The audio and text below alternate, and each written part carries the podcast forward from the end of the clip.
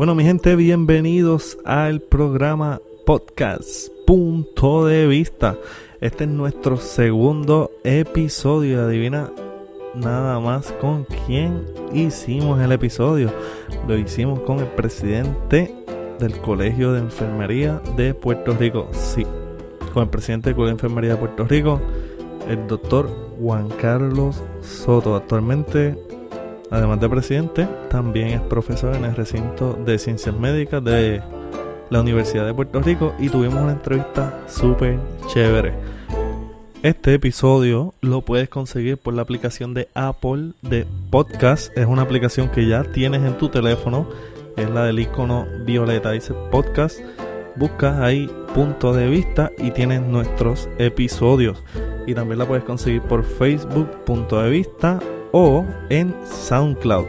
Así que de cualquier manera la presenta a tus amigos. Chévere. Y prepárate para aprender un par de cositas. Sí, está, está creciendo.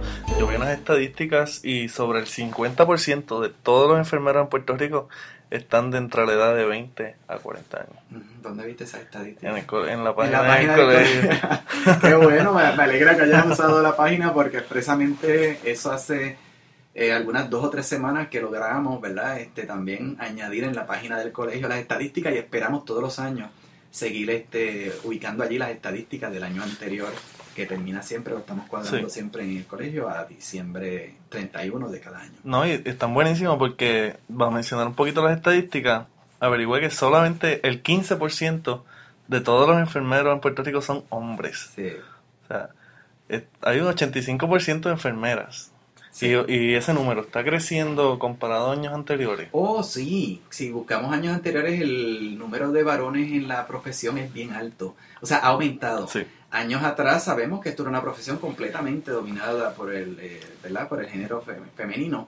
No obstante, actualmente, y lo vemos en las escuelas, hay muchos grupos que ya son bastante los varones en, ese ca- en cada grupo, lo cual nos da esperanza de que también eh, la parte esta del machismo ha ido bajando porque Claro. antes se visualizaba la profesión como una profesión de, de- de mujeres. Incluso desde el tiempo de Florence Nightingale, eh, cuando vemos hasta el juramento de Florence Nightingale, hace bastante referencia mucho al sexo femenino como para la profesión, porque era lo que había en ese momento y lo que se visualizaba. No obstante, según han ido aumentando los roles del profesional de la enfermería y demás, sabemos que no es una profesión para un género particular. exacto. Tanto para hombres como para mujeres son bienvenidos a la profesión y van a tener trabajo en todas las áreas. Así que es buenísimo y eso es algo que ha pasado en los últimos 20 años, diría yo. O sea, Lleva- 20, 30 más o Sí, menos. cuando uno busca la historia lleva tiempo, especialmente en Estados Unidos, lleva tiempo aumentando Sí. esta cantidad de varones y en Puerto Rico, pues obviamente Más reciente. más reciente hemos tenido, pues lo sabemos que hemos tenido como que un boom con las escuelas y el número de profesionales que se están graduando es mucho más alto que años anteriores porque hay muchos programas en enfermería en Puerto Rico, así que esperamos pues que la cifra de varones también vaya Sí. aumento. ¿Y qué usted piensa de ese aumento de que ahora en muchos lugares están dando enfermería? Es como, es algo que le preocupa, es algo que... Bueno, no es que preocupe siempre y cuando la calidad de todos estos grupos y todas estas escuelas sea lo que corresponde. No obstante, eh, expresamente fue un tema de los que trabajaron y que estuvo en discusión en la sección, en la asamblea de la sección de educadores de este pasado sábado 26, que fue en Intercontinental, en el Hotel Intercontinental en, en Isla Verde. Y uno de los temas y preocupación a nivel de la profesión, o sea, no, Sí. a mí, no es mío propio, pero a nivel del grupo de la sección de educadores, es expresamente eh, la parte de la calidad de la enseñanza en enfermería en todas las escuelas. Sabemos pues que hay unas escuelas que son excelentes en todo lo que ofrecen, pero sí nos ha llegado al colegio muchas quejas de los mismos estudiantes que nos llaman a preguntarnos si es, por ejemplo, eh, de un área de maternidad, que si es común o es normal que vayan un solo día de clínico en toda la clase de maternidad. Y lo mismo en psiquiatría nos llegó una pregunta también. Eh, y entonces cuando uno escucha eso, uno dice, no puede ser que hayan escuelas que tienen todo el semestre, que tienen una cantidad de horas, porque las requieren las agencias acreditadoras profesionales, una cantidad de horas para mínimas que debe tener el estudiante de pasar por las diferentes áreas clínicas y que hayan lugares que lo estén dando con un día, estén resolviendo a, es- a estos estudiantes. El que sale perdiendo aquí primero es el estudiante que después va a ser egresado y va a llegar a las instituciones de salud y obviamente le van a estar dando de codo porque la persona no posee, no tiene las destrezas que corresponde tener.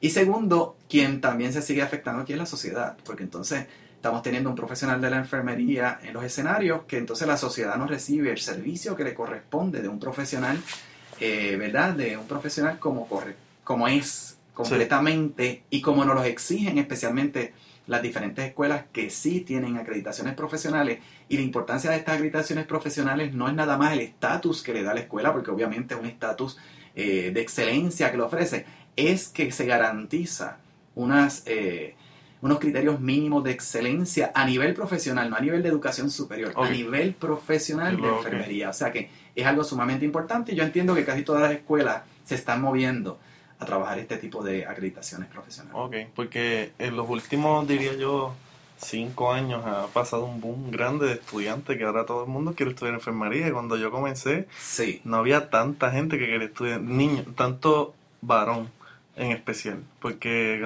yo cuando fui a estudiar enfermería yo era uno de los pocos que había hace seis años y cuando de momento veo la clase que se va a graduar ahora en el recinto de ciencias médicas y hay un montón de, de varones. Y el mercado ya está saturado. ¿O todavía cree Bueno, en Puerto Rico yo entiendo que el mercado saturado, decir saturado, no está. Lo que pasa es que las instituciones con la situación económica y con los cambios que han habido en la reforma de salud y demás, las instituciones hospitalarias están siendo bien cautelosas en reclutar. Y muchas veces entonces congelan plazas. No es que tienen todos los profesionales de la enfermería que necesitan, porque siempre cuando vamos a las áreas de trabajo vemos que hay poco profesional de la enfermería, que deberían haber más. Así que yo entiendo que no está saturado, pero sí entiendo que la situación económica del país ha llevado a que las instituciones hospitalarias obviamente también se tienen que resguardar en el aspecto administrativo económico de la misma y sí han estado un poquito cautelosos en el reclutamiento. También recientemente se está afectando, los que se están afectando fuertemente son los de la categoría de asociado ya hay instituciones hospitalarias que nos ha llegado al colegio porque todo toda información nos llega, y nos ha llegado información de muchos colegiados que se han quejado con nosotros de que hay instituciones hospitalarias que ya no están eh, prácticamente contratando a enfermeros de asociado y es porque obviamente la institución hospitalaria también tiene una gran eh, demanda de personas, de solicitudes de personas con bachillerato. Así que eso es otra, otro movimiento que está teniendo la profesión a nivel de empleo en Puerto Rico y a, nivel general yo entiendo que debe ser algo de un objeto de análisis para toda persona que está pensando estudiar enfermería, que si ya tenías pensado hacer el bachillerato, vete directamente al bachillerato, porque la probabilidad de conseguir empleo con asociados está, se está disminuyendo. cada año. Es aún con el bachillerato y nuestros egresados que antes, ya en verano mismo, ya estaban empleados, estamos viendo ahora que están durante el año próximo, eh, nos están empezando a llegar poco a poco las noticias de que están siendo empleados.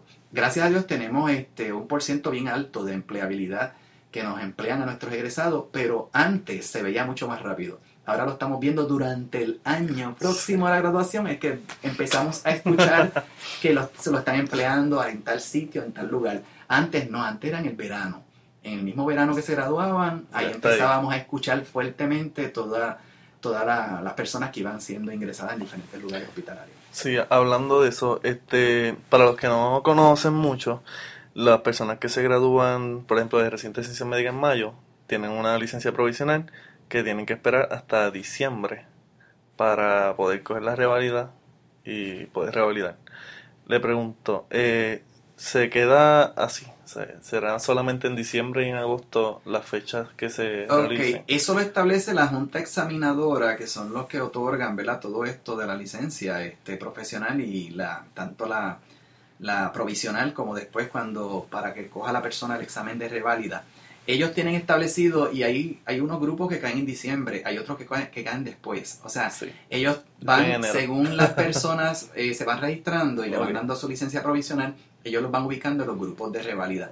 Además, como ahora tenemos muchos profesionales, estamos viendo ese cambio de que también hay algunos que están siendo, ¿verdad? Están cogiéndole el examen en el otro próximo año. Hay veces que hay algunos que les caen en diciembre, pero hay otros que pueden estar en el grupo de enero. Sí, la es de enero. Y años atrás teníamos a veces gente hasta en marzo de ese próximo año, pues revalidando. Lo importante es que toda persona que tiene una eh, licencia provisional no deje pasar ninguna de las convocatorias. Tiene cuatro oportunidades. Hay cuatro oportunidades para coger el examen, pero si dejas pasar una convocatoria que no asistes, ya te cuenta como si te hubieras eh, fracasado, o sea, cuenta como un intento. Así que es importante que toda persona con licencia provisional lo sepa y no pierda ninguna de las convocatorias, independientemente a lo mejor no se sienta preparado o no preparado, eh, debe asistir, porque como quiera le va a contar No, claro. como un intento. Entonces, le pregunto, ¿el examen está hecho de un banco de preguntas o Sí. que lo envían diferentes instituciones hacia el colegio? Sí, la Junta Examinadora se, se ha nutrido a través de los años porque lo piden constantemente a las diferentes escuelas, les piden eh, preguntas, eso tiene un proceso bien Tedioso, imagino. bastante sí, complicado en el sentido de que va la pregunta, va una justificación, eh, que, cuáles serían las alternativas y demás. Luego que se envía las preguntas, pues ellos lo- eh, la- la- las evalúan, determinan que son, cuál es la que van a hacer uso y si son pasadas a una compañía que, que administra los exámenes allá la Junta Examinadora que tiene un banco de preguntas y las preguntas que van recibiendo las personas cuando van cogiendo el examen son al azar. No todo el mundo va a recibir las mismas preguntas y mucho menos en el mismo orden porque son en computadora No, claro. y el sistema se las va, eh, ¿verdad? Se las va enviando a la persona a su examen de un modo eh, al. Alterno. Le pregunto, ¿por qué la revalida en Puerto Rico está diseñada distinta a lo que es el NCLEX, el famoso NCLEX de Estados Unidos? Bueno, a través de los años siempre eso ha sido un issue. Se ha tratado de que sea el mismo. En una ocasión se habló hasta del NCLEX, convertirlo, eh, eh, traducirlo al español y que fuera la revalida que se ofreciera aquí, pero nunca se ha logrado. Eh, las revalidas son bien distintas y hasta el modelo de examen prácticamente eh, distinto. Distinto. Incluso eh, algo raro porque enfermería es enfermería, tanto aquí como allá. Aparte de que nosotros somos, este, la mayor parte de las escuelas son adiestradas y, y todo su currículo es por una agencia acreditadora americana, por lo cual el currículo pues no se eh, aleja de lo que son los currículos a nivel de Estados Unidos. Y está probado también de que muchos de los que van de, de acá de Puerto Rico aprueban el examen del NCLEX, ¿verdad? En los primeros intentos pero hasta el momento son formatos distintos, eh, aun cuando lo que tienes que medir de enfermería debe ser prácticamente Lo lo, mismo. mismo, pero siguen siendo exámenes totalmente distintos y estamos en esas luchas de trabajar esto con, la, con, con el NCLEX, con la que administra el NCLEX Sí. a nivel de los Estados Unidos, porque recientemente o años atrás se tenía una membresía eh, de la Junta Examinadora con ellos, con la compañía que administra el NCLEX en Estados Unidos, y ahora mismo expresamente en la asamblea del 2014 del colegio salió una resolución para solicitarle a la Junta Examinadora que volvieran a retomar esa membresía. Así que esa resolución se les envió en el año 2014 a la Junta Examinadora para, ¿verdad? De- Dejándoles saber que nuestra matrícula, el Colegio Profesional de Enfermería, que somos los que representamos el, el, el grupo de profesionales de enfermería de Puerto Rico, les solicitamos a ellos que re- re- re- retomaran esa membresía para volver a, la- a los acuerdos colaborativos que en unos años atrás la Junta Examinadora de Puerto Rico llegó a tener con el NCLEX. Ok, sería ideal. Entonces, sería ideal que, que el NCLEX, o sea, que en vez de la revalida de Puerto Rico, pues se tomara el NCLEX. Ya así, me imagino que, por ejemplo, las personas que toman la revalida en Puerto Rico, para irse a Estados Unidos, si desean irse, necesitan aprobar el NCLEX. Sí. Entonces, si vamos a suponer que aquí, en vez de la revalida de Puerto Rico, fuese el NCLEX, fuese más fácil a la persona que Ah, se bueno, fuera. Sí, obviamente. Pero esa no, mucho- esa no es la idea. Exacto, Pero- sería mucho más fácil, pero sí se vería, a lo mejor, eh, obviamente van a haber unos grupos que sí van a, ¿verdad? Van a, a decir, eh, a ir en contra de ello por eso mismo, Claro. porque se podría visualizar que la idea sería, o facilitar, ¿verdad? Sí. El éxodo que ahora mismo también tenemos. Hay un éxodo grande, cerca de mil colegiados en estos momentos que no son residentes. Se me han acercado personas de mi edad en sí y decirme, pues me, me gustaría saber por qué no se han hecho enmiendas al salario de lo que es en enfermería. O si se ha logrado hacer algo, cómo ha quedado. Bueno, eso es un tema que se sigue trabajando, porque antes del 2005 eh, en Puerto Rico no existía una ley que dijera el salario mínimo para pagarle a los profesionales de la enfermería.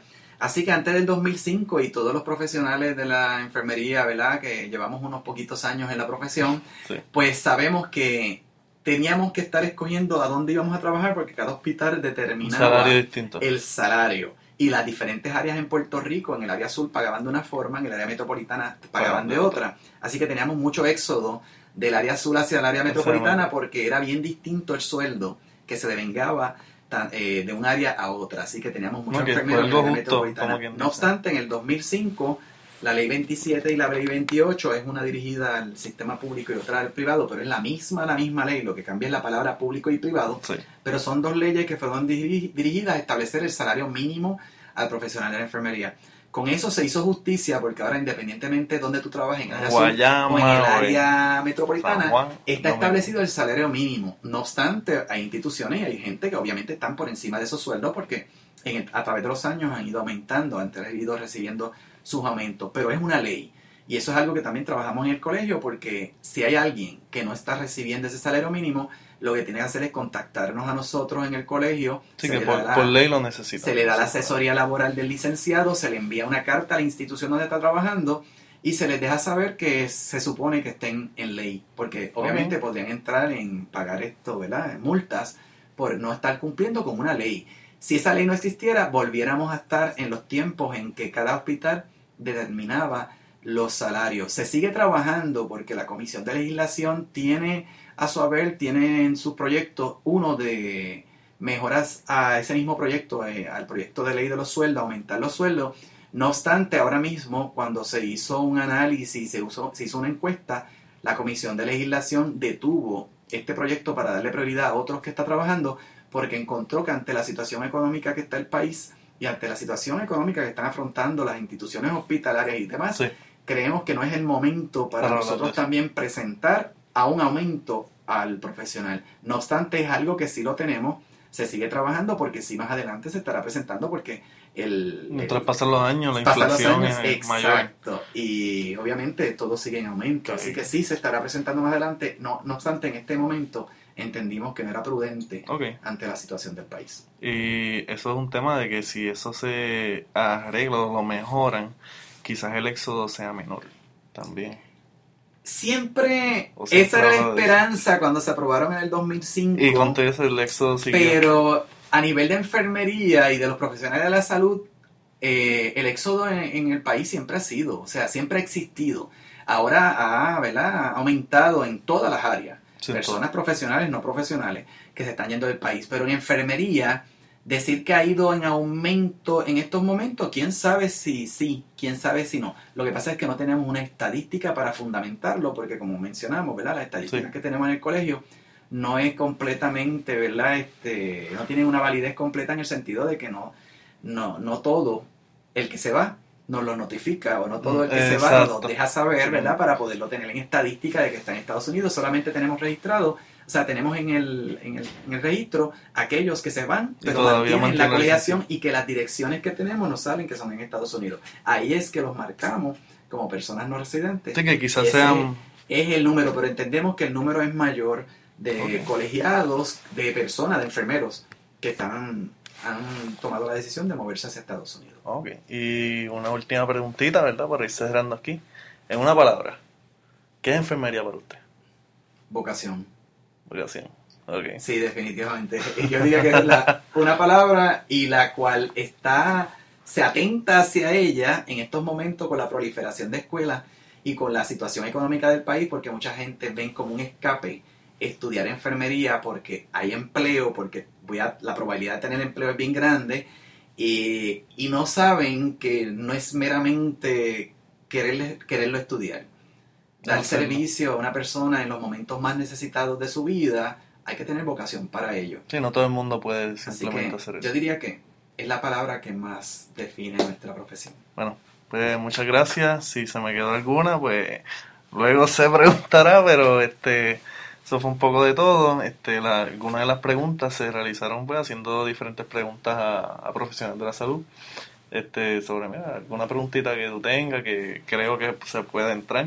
Perfecto. Eh, estén o de acuerdo o no de acuerdo, pues hicieron algunas preguntas. Ya tú, ya vio más o menos algunas. Este, pero realmente fueron todos que apoyan a lo que es el colegio en sí. Porque bueno, Perfecto. este, nada. No, y agradezco la oportunidad y este espacio distinto, ¿verdad? Sí. De punto de vista. Así que muchas gracias por la oportunidad de poderme expresar. Gracias a usted. Gracias. я там.